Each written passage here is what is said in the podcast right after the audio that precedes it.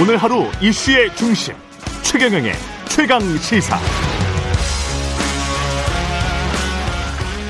네, 대통령직 인수위원회 임대차 3법 폐지 또는 축소 방향이 확실하다. 어제 저희와 인터뷰를 했었고요.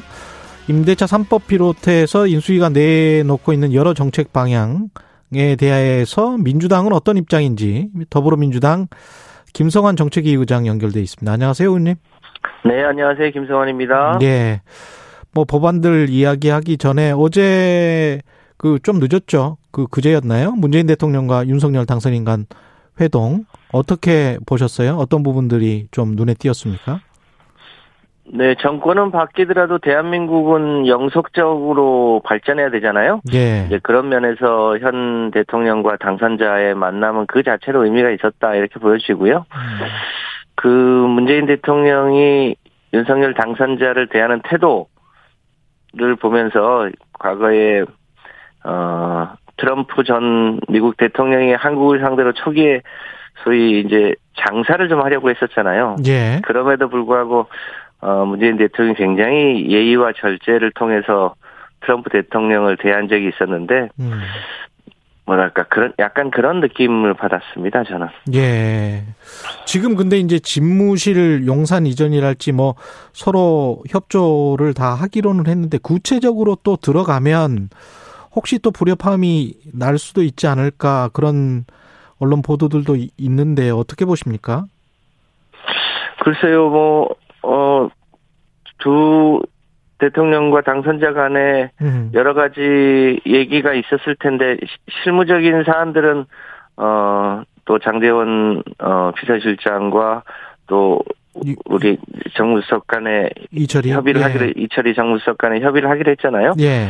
거기에서 조금씩 조금씩 진전이 있지 않을까 그렇게 예상합니다. 사면 문제랄지 이런 거는 다시 뭐 올라올까요? 어떻게 보세요? 제가 보기에는 아직 국민적 공감대가 아, 충분히 어. 형성됐지 않은 사안인데다가 예. 그 대통령 면담 이전에 뭐뭐 김경수 지사를 끼워 넣는다거나 이런 논란들이 있어서 예. 더 이상 진전되기 쉽지 않은 거 아닌가. 음.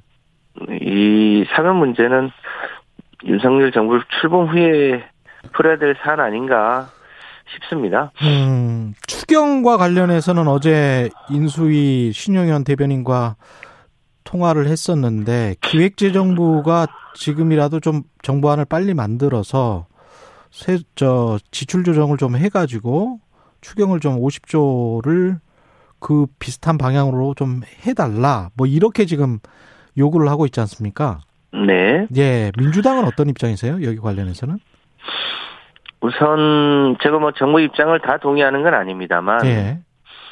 정부 입장에서 보면 추경의 규모가 50조 50조 원이면 이거는 단일 추경으로는 최대 규모거든요. 음, 그런데다가 그거를 국채 발행이 아니라 지출 구조 조정을 통해서 해와라라고 하면 문재인 정부가 편성한 예산을 스스로 어디선가 깎아야 되는 건데 예. 그러면 이게 일종의 자기 부정이 되잖아요. 아. 깎이는 것 그 예산은 예.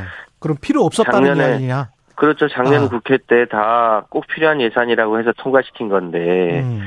그거를 줄이게 되면 그 주- 줄어드는 해당 분야에서는 반발이 있을 테고 예. 그것을 어 할 수 있겠냐 어는 점에서 굉장히 어려운 선택을 강요하고 있는 겁니다. 어. 그런 문제라면 여야가 합의해서 우선 추경의 규모를 꼭 필요한 부분에 한정하고 어 또 그 예산도 일단 뭐 국채 등을 통해서 일단 추경을 편성해서 시급한 소상공인들의 문제를 해결하고 예. 그 이후에 윤석열 정부가 들어선 다음에 그 이 국채 발행만큼을 뭐 지출 구조 조정을 한다든지 음. 이런 해법을 찾아야 되는 거 아닌가 싶습니다. 그러면 지금 할 수 있는 만큼은 추경을 빨리 하고 그 다음에 이제 윤석열 정부가 들어서면 좀 더 예산을 봐서 뭐 지출 구조 조정을 하든지 아니면 새로운 정부가 들어와서 국채를 발행하든지 그렇게 해서 더 크게 하면 협조할 용의가 있다. 뭐 이런 말씀이신가요?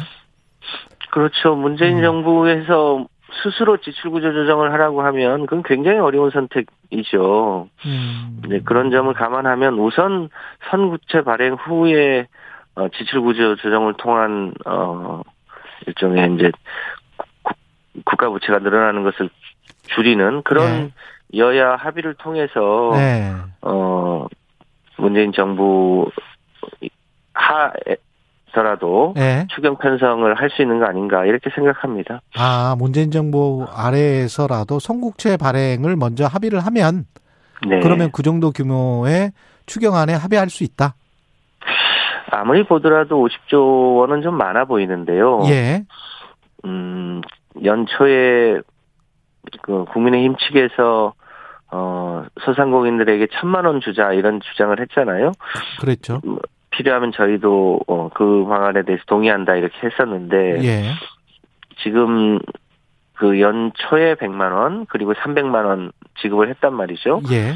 그러면 또 천만 원인가 아니면 이제 600만 원을 더 지급하자는 건가 아. 이런 문제인데 예. 예를 들어서 이제 400만 원을 지급한 걸로 치면 600만 원을 추가 지급하면 되거든요. 예.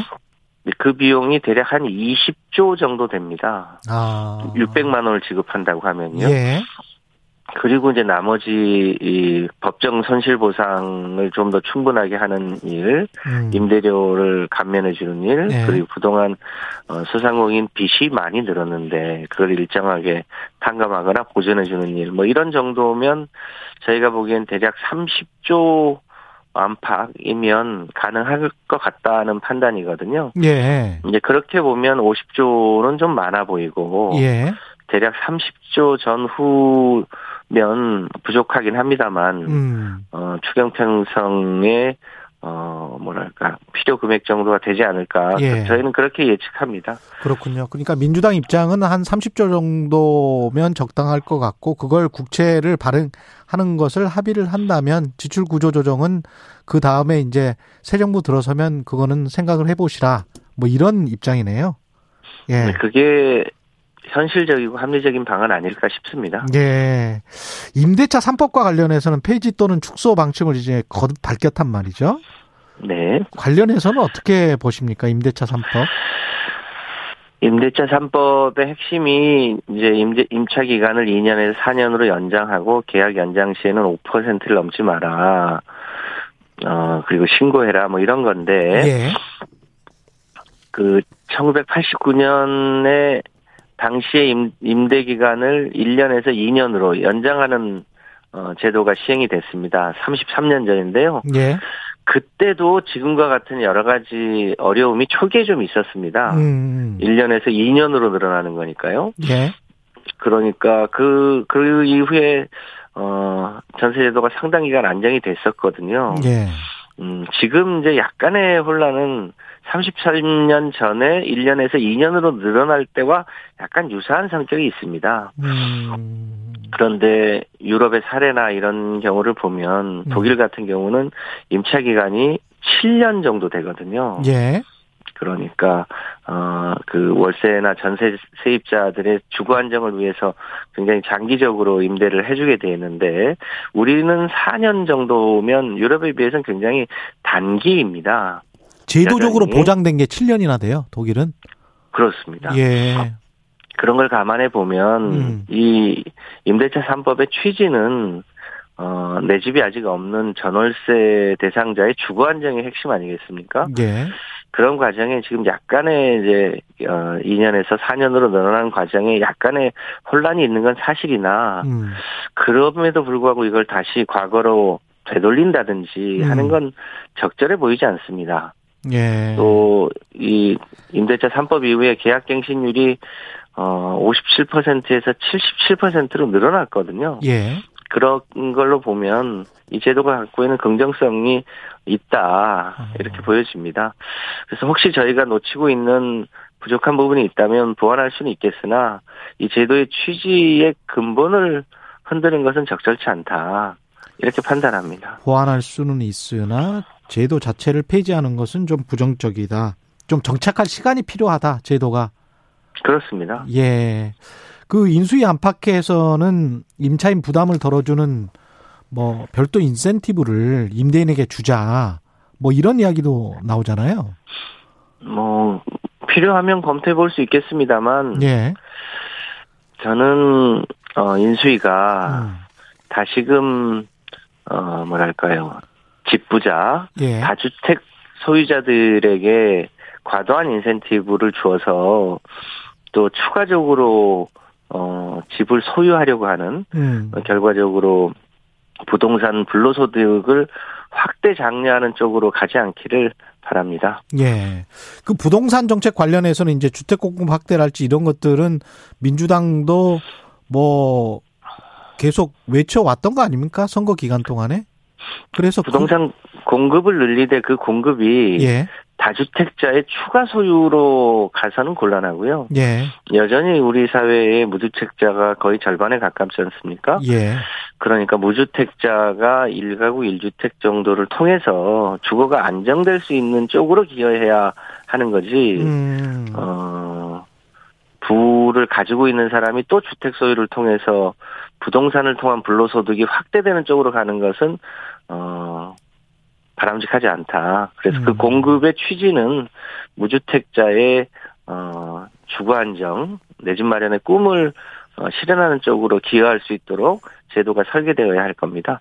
다주택자 양도세 유예는 1년, 2년 이렇게 기간만 달리했을 뿐 이재명 후보나 윤석열 당선자나 똑같았었거든요.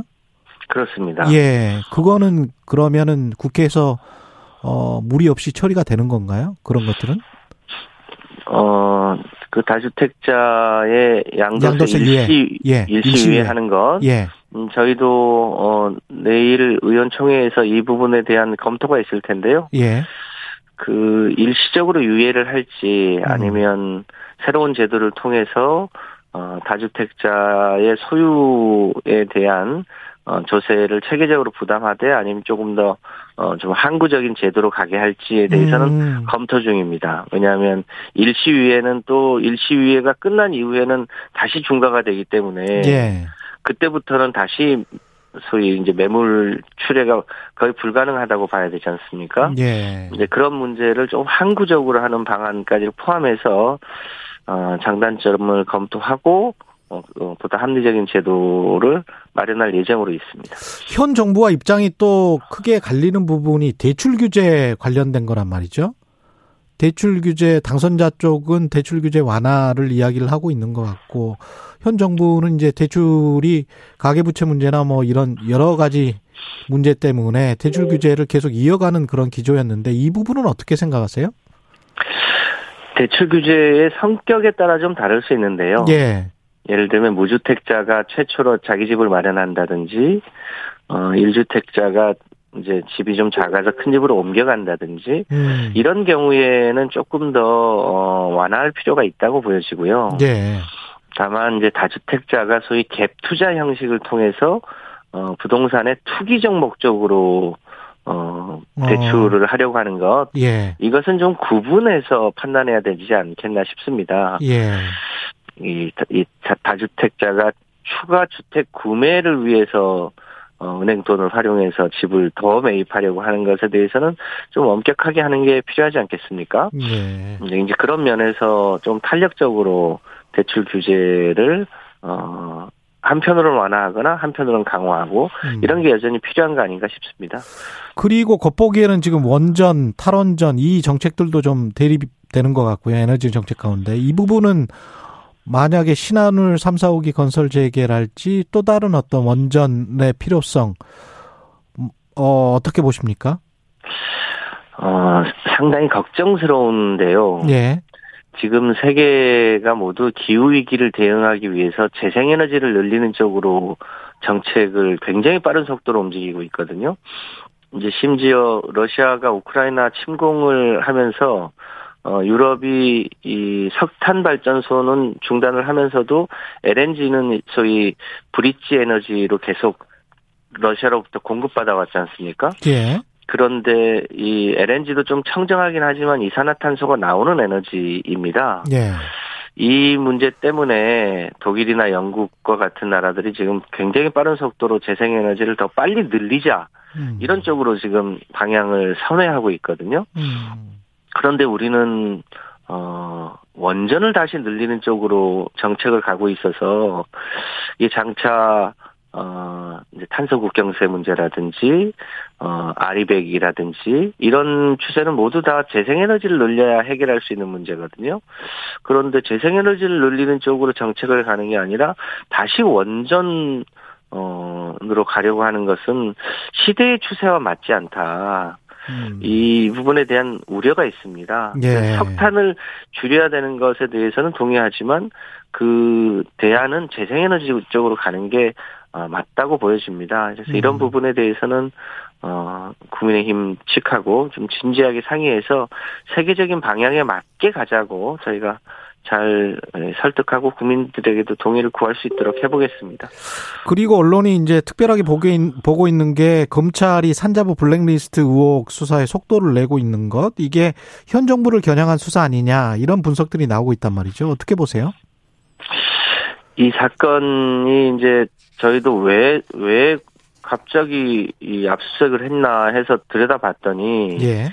2019년도에 소위 산업부가 산업 산업부 산하기관의 어, 기관장들의 음. 어를 일괄해서 사표를 내게 했다고 하는 의혹이 있었다라고 어, 한 건인데요. 예.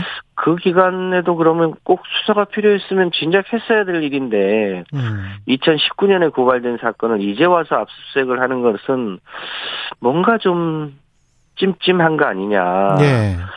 뭔가 그 그동안도 월성 원전 1호기 건하고 어떻게든 문재인 대통령을 엮으려고 했던 어 검찰의 뭐랄까요 수사 의도가 있었지 않습니까? 음. 그러니까 어쩌면 이런 별건 수사를 통해서 어 문재인 대통령을 뭐 뭐란가 좀 엮어보려고 하는 검찰의 의도 아닌가 이런 느낌을 지울 수 없습니다. 예.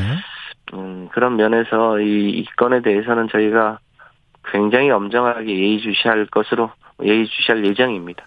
그 김정숙 여사 그 옷값 관련해서 약 여권이죠. 지금은 여권이 됐죠. 여권 쪽에서 제기를 하고 있는 그런 문제, 그 다음에 청와대 특활비 문제, 이거를 이제 결부시켜서 어, 이야기를 하고 있는 것 같은데 청와대는 이제 모두 사비로 부담했다. 옷값은 이렇게 어제 밝혔고요. 여기 이 논란은 어떻게 민주당이 보고 있는지도 궁금합니다. 마지막으로. 이 논란을 보면서 아픈 기억이 자꾸 떠오르잖아요. 노무현 대통령 논두렁식에 음. 관련한 것들이죠. 예. 어떻게든 어 국민의힘에서 어 전임 대통령을 망신 주기 했던 대표적인 사례인데 어 김정숙 여사 옷값 문제도 거의 어, 그와 같은 거 아닌가. 특히 최근에 여론조사를 보면 퇴임을 앞둔 문재인 대통령 국정 지지도보다 취임을 앞둔 윤석열 당선자의 지지도가 더 낮은 이런 상황들을 만회해 보기 위한 어, 방법으로 하는 것 같은데, 네. 어, 잘 아시겠지만 2018년 20대 국회 때입니다. 심재철 의원이 청와대 업무 추진비를 정부 전상망을 타고 들어가서 한번 뒤진 적이 있지 않습니까? 예, 예, 기억나요. 예. 기억나시죠? 예. 그때 청와대가 얼마만큼 업무 추진비를 엄격하게 쓰는지를 오히려 이제 확인하는 계기가 됐는데, 음. 그때 그 소위 청와대 어 소위 금고 관리직을 이 정도 총무 비서관이 하고 있는데 지금도 그분이 하고 있거든요. 음. 문재인 대통령이 그분을 총무비서관을 앉힌 이유가 청와대 내에서 어, 엄격하게 예산을 관리하라고 하는 취지로 어, 앉힌 거거든요. 저는 그 기조가 유지되고 있고 어, 이 김정수 여사 측에서 밝힌 대로 사비로 쓰, 써왔고 또 엄격하게 어, 관리해왔다는 것에 대해서 하등의 의심을 할 필요가 없다 이렇게 봅니다. 국민의힘의 과도한 소위 도덕적 흠집내기 어, 그 이상도 이하도 아닌 것으로 보여집니다. 예. 이, 이 문제는 뭐 이, 이쯤에서 일단락하는 게 어, 사리에 맞는 거 아닌가 싶습니다. 예. 더불어민주당 김성환 정책위 의장이었습니다. 고맙습니다. 네, 감사합니다.